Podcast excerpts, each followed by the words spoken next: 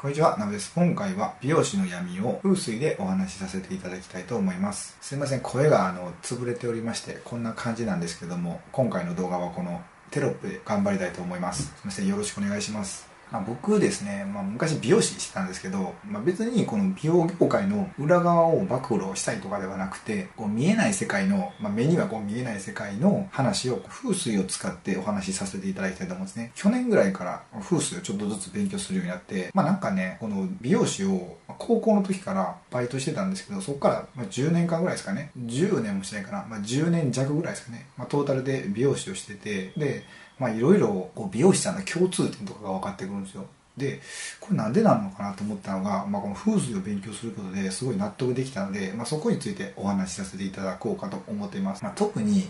今こう現役で美容師されてる方とか、まあ、これから美容師になろうってしてる、ま、子たちがもし見ていただいてたら本当にね、まあ、そういうものに気をつけてもらいたいんですよ。僕はもうこの何て言ったらいいんですかね。このまあ美容師の美容院のこの闇の力にやられたというか、まあ、それで体調崩してしまったのかっていうのもあるんで今とこれから美容業界に関わっている方はぜひ最後まで見ていただければと思います。まずですね美容院って何するところかっていうともちろん髪の毛切るとこですよね。で髪の毛切るとこなんですけどこうずっと思ってたことがあって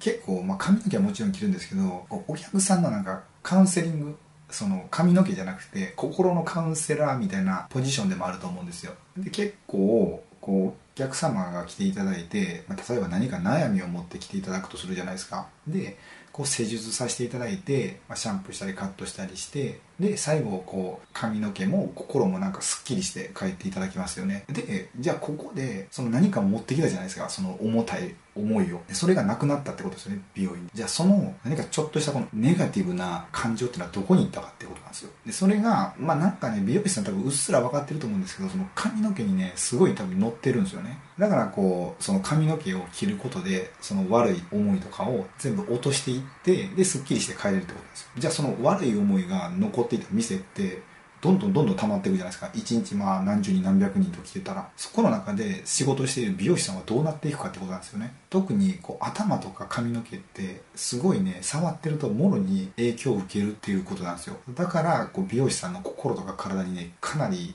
まあ悪い影響が出てくるんですよね。これは昔ねまあ、僕が働いた店の話なんですけど、まあ、その店って結構こう幽霊が出るというか例えば霊感が強いお客様が見えたらあそこやばいよねとかっておっしゃるんですよ。で、まあ、店のスタッフみんなそれは認識してるんですよね。まあ、この店なんかおるみたいな。なんかこう声が聞こえたり音が聞こえたり何かいたりとか。僕も実際こう夜中まで練習して帰り一人になる時とかなんかね音がしたりするんですよ。だからまあ確実に何かはいたんだろうと思うんですけど結構こう美容院とかで幽霊が出るとか何かそういうものって、まあ、ちょくちょく聞いてたんですよね。だからまあ当たり前のもんなんだって思ったんですけどこの風水を勉強することでそういう思いが残っていって何かしらそういう現象が起こってるってことがちょっと理解できたんですよ。でまあお店にはそういうふうに現象として現れるじゃないですか。じゃあその美容師さんにはどういう影響が現れるかってことなんですけど美容師さんね結構まあいろんな方、まあ、友達とかもいますけど見てると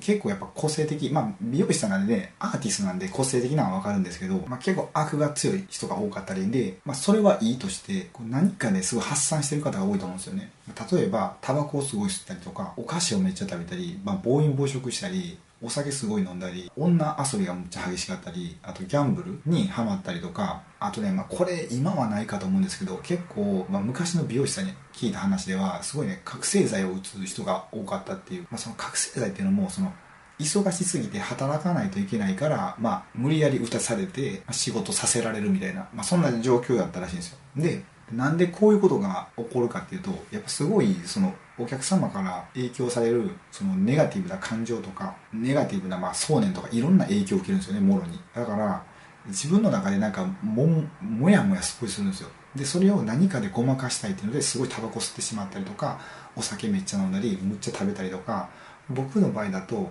なんかお店で働いてすっごい疲れてるのにもうめちゃめちゃしんどいのになんでか帰り道にパチンコ屋行っちゃうとか。別にお金が欲しいとか全然ないんですよ。それなのになんでかパチンコ屋行ってなんかねパーンってしたいみたいな。その理由がね全く分からなかったです。なもう早く帰って家で寝たらいいのに疲れてるからなんで自分でこうパチンコしてんのかなってずっと思ってたんですよ。でそれがこの風水を勉強することですごい納得できたんですよね。まあでも他にもやっぱりこう、まあ、病気になるとかって多いんですよね、まあ、僕も実際すごい体壊したんで、まあ、それが全てそういうネガティブなものの影響かどうかわかんないですけどもちろんこうやっぱ美容師さんってシャンプーしたりカラー剤とかパーマ液とか触るのでそういう薬品からの受ける影響もすごい大きいと思うんですよ。だから多分そういう、まあ、実際の物理的な影響とその見えないものの影響でまあ、すごいこの相乗効果ですごいこう大変な職業になっていてで昔に比べたらやっぱり離職率とかすごい高くなってると思うんですよね、まあ、それだけいろんな影響を美容師さんが受けちゃってるんじゃないかっていうのがまあ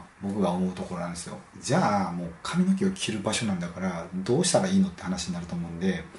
ここからはちょっと対処法みたいなお話しさせていただきたいんですけど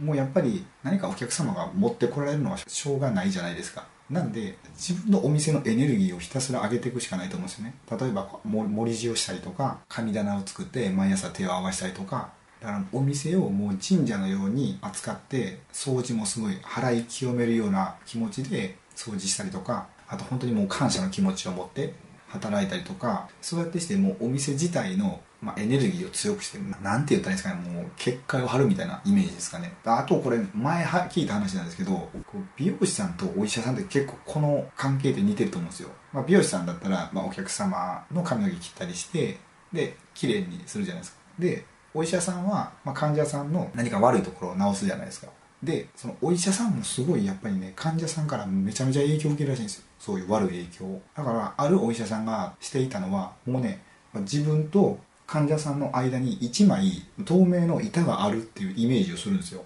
言ったら水族館みたいなもんですよねああいう板があるっていうのをイメージするだけでもすごいね守られるらしいんですよ自分がその変な影響を受けなくなるんでこれももしかしたらこう美容師さんもしてもらったらお客様から受ける影響が少なくなるかもしれないですね。ということで今回の動画はこれぐらいで終わりたいと思います。もしまた気づきや何か感想がございましたらコメント欄へお願いいたします。今回の動画がお役に立てていただいたらグッドボタンやチャンネル登録をお願いいたします。チャンネル登録をする際は最新の投稿が届くようにベルマークをオンにお願いいたします。それでは最後までご視聴いただきありがとうございました。